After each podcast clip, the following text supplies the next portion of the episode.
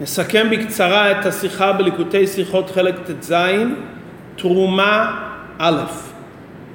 נאמר בתחילת פרשתנו דבר לבני ישראל ויקחו לי תרומה, מאת כל איש אשר ידבנו ליבו תיקחו את תרומתי.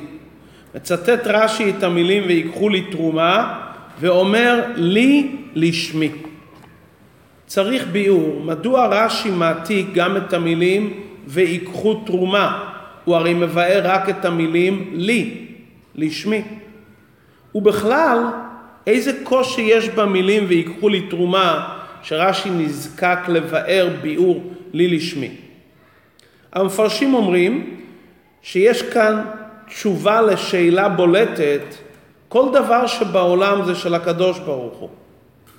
אם כן, מה פירוש לקחת לו דברים?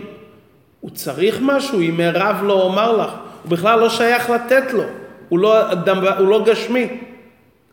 הביאור הזה של השפתי חכמים הוא ביאור יפה, אבל לכאורה כבר למדנו לעיל, עשר עשרנו לך, למדנו קדש לי כל בכור, שם רש"י לא ביאר מאומה מה הכוונה. זאת אומרת, לא זו הייתה השאלה של רש"י, כי אחרת הוא היה צריך לבאר את זה כבר פסוקים שלפני זה. ביאור הדברים. הפירוש הפשוט של המילים ויקחו לי, ללא המילה תרומה, זה להקדיש את התרומה.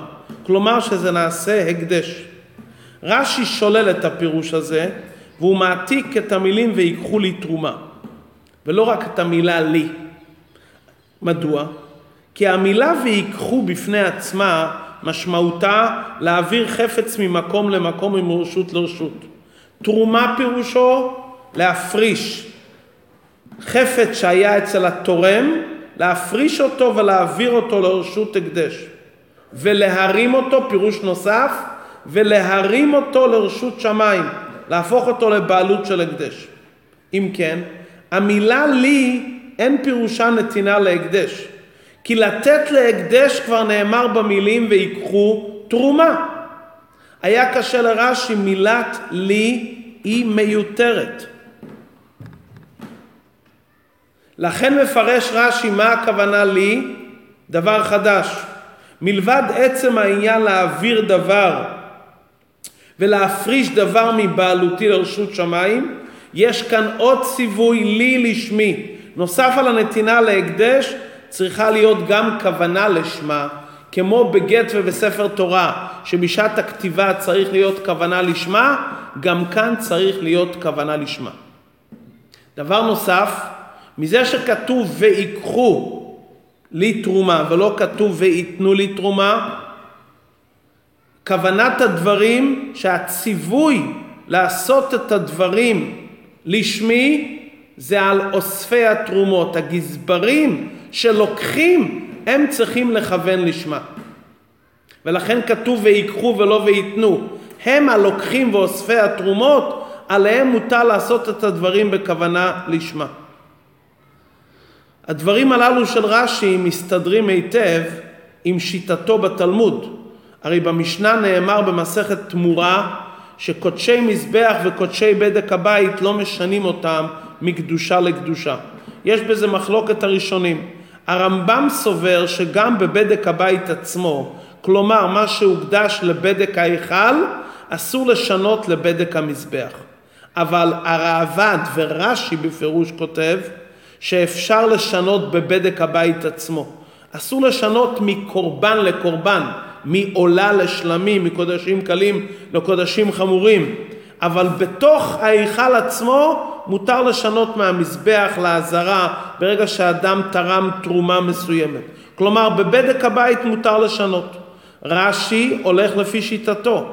מכיוון שהתורם מתכוון לתת את התרומה לשמי לשם השם, לא חשוב כל כך המטרה הפרטית. הוא התכוון לתת את זה לשם השם, ולכן מותר לשנות מבדק ההיכל לבדק המזבח. כי הכוונה לשמי זו כוונה כללית. אני מקדיש את זה להשם, זה לא כוונה פרטית. קורבנות, כל קורבן יש לו את הדינים הפרטיים שלו, ולכן אסור לשנות מקורבן לקורבן. אבל הכוונה הכללית שאני כיוונתי לתת את זה לשם השם, לשם השם, לשמי, ולכן מותר לשנות מבדק ההיכל לבדק המזבח. מה אנחנו לומדים כאן בעבודת השם? הגזברים, אלו שזוכים לקחת את התרומות ולאסוף את התרומות, הם נצטוו לעשות את זה לשמי. בהסברת הדברים כדברי חז"ל, פרנס עלייתי לימה על הציבור שלו לשם שמיים. מכיוון שהעבודה שלהם לאסוף תרומות, אפילו בעל כורחם של הנותנים, כי ממשכנים בעל כורחו מי שלא רוצה לתת, אותו אחד שאוסף צריך אזהרה מיוחדת שהוא שיכול לקחת אפילו בעל כורחו של הנותן, שיעשה את הדברים לשמה. מדוע זה לא כל כך חשוב שהנותן ייתן לשמה? זה בעיקר חשוב שהלוקח והאוסף, הגזבר, יעשה את הדברים לשמה. כי בעצם יש כאן חלוקה בין סור מרע ועשי טוב. כשם שבעשיית דירה לקדוש ברוך הוא יש לנקות את הבית מלכלוך ולאחר מכן לסדר כלים נעים, ככה בעבודת השם יש סור מרע ועשי טוב. למדנו בחסידות בסור מרע לא נוגע כל כך הכוונה, נוגע בפועל, העיקר אל תעשה. גם אם אתה מכוון לגרמי ולעצמך ואפילו מיראת העונש, העיקר אל תעשה.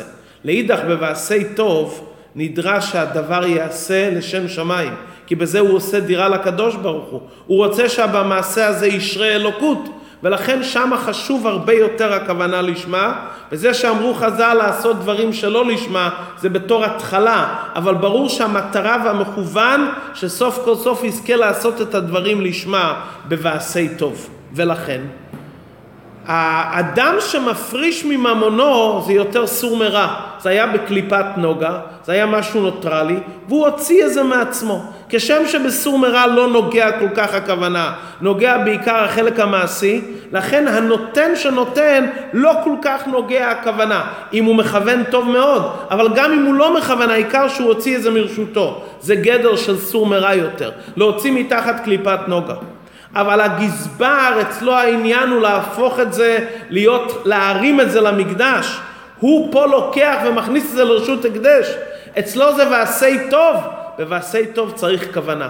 וזה בעצם שני הפירושים בתרומה. אם תרומה פירושה הפרשה, רק להפריש מהרשות האישית שלי, יכול להיות גם אם לא עשית לשמה זה טוב. העיקר שהיה את המעשה בפועל, הוצאת את זה מרשותך. אבל אם מדובר את החלק הפנימי בתרומה להרים, שזה יהפוך להיות חלק מהמקדש בקדושת הקדש, שזה עושה הגזבר, הוא מרים את הדברים, פה צריך להיות כוונה לשמה. ולכן הצטוו לוקחי התרומות הגזברים, שהם ייקחו את הדברים בכוונה לשמה. וההוראה מזה, בשעה שאנחנו הולכים להשפיע על יהודי, לקרב אותו לתורה ומצוות, אנחנו מוכיחים אותו בדרכי נועם, עלול האדם לחשוב מילא אם מדובר על העבודה האישית שלי, אני צריך לעשות את הדברים לשמה. אבל כשאני משפיע על הזולת, מה שנוגע בעיקר זה בפועל ממש. להניח איתו תפילין, למנוע אותו מעשייה של עבירה, איך אני עושה זה ואיך אני פועל עליו, זה לא כל כך משנה. ויכול להיות שמתערב איזה רגש של הפך אהבת ישראל, או הרגש של אני יותר טוב ממנו, אני יותר נעלה ממנו. הוא מבין שזה חיסרון, שהוא קצת יש, הוא אומר, מה זה משנה? אני כרגע מונע מהזולת שלא יעבור עבירה, וקבל את האמת ממי שאמרו. אומרת התורה, החשבון הזה יכול להיות רק פלוני השני בעבודה האישית והפרטית שלו יכול לעשות כזה חשבון. אתה שאתה הולך להשפיע על הזולת, גם אם אתה משפיע עליו על סור מרע, אתה צריך לעשות את זה אך ורק לשמה. כי הפעולה שלך על הזולת, אצלך זה ועשי טוב. זה עניין חיובי. אתה פועל על יהודי שני, אתה מתעסק ב"ואהבת לרעך כמוך", אתה מתעסק בדבר חיובי. ואנחנו רואים בפועל שמתי שאצל המשפיע חסר בכוונה טהורה ומתערב אצלו פניות צדדיות, אז החיסרון הוא לא רק בעבודה של המשפיע, שהוא פשוט לא שלם בעבודה האישית והפרטית שלו, הוא גם לא מצליח לפעול על הזולת כדרוש, כי הזולת מרגיש שזה לא מגיע מכוונה לשמי, מכוונה טהורה. ולכן אומרים לאיש ציבור, פרנס ציבור, אל תלטיל אימה על הציבור שלא לשם שמיים.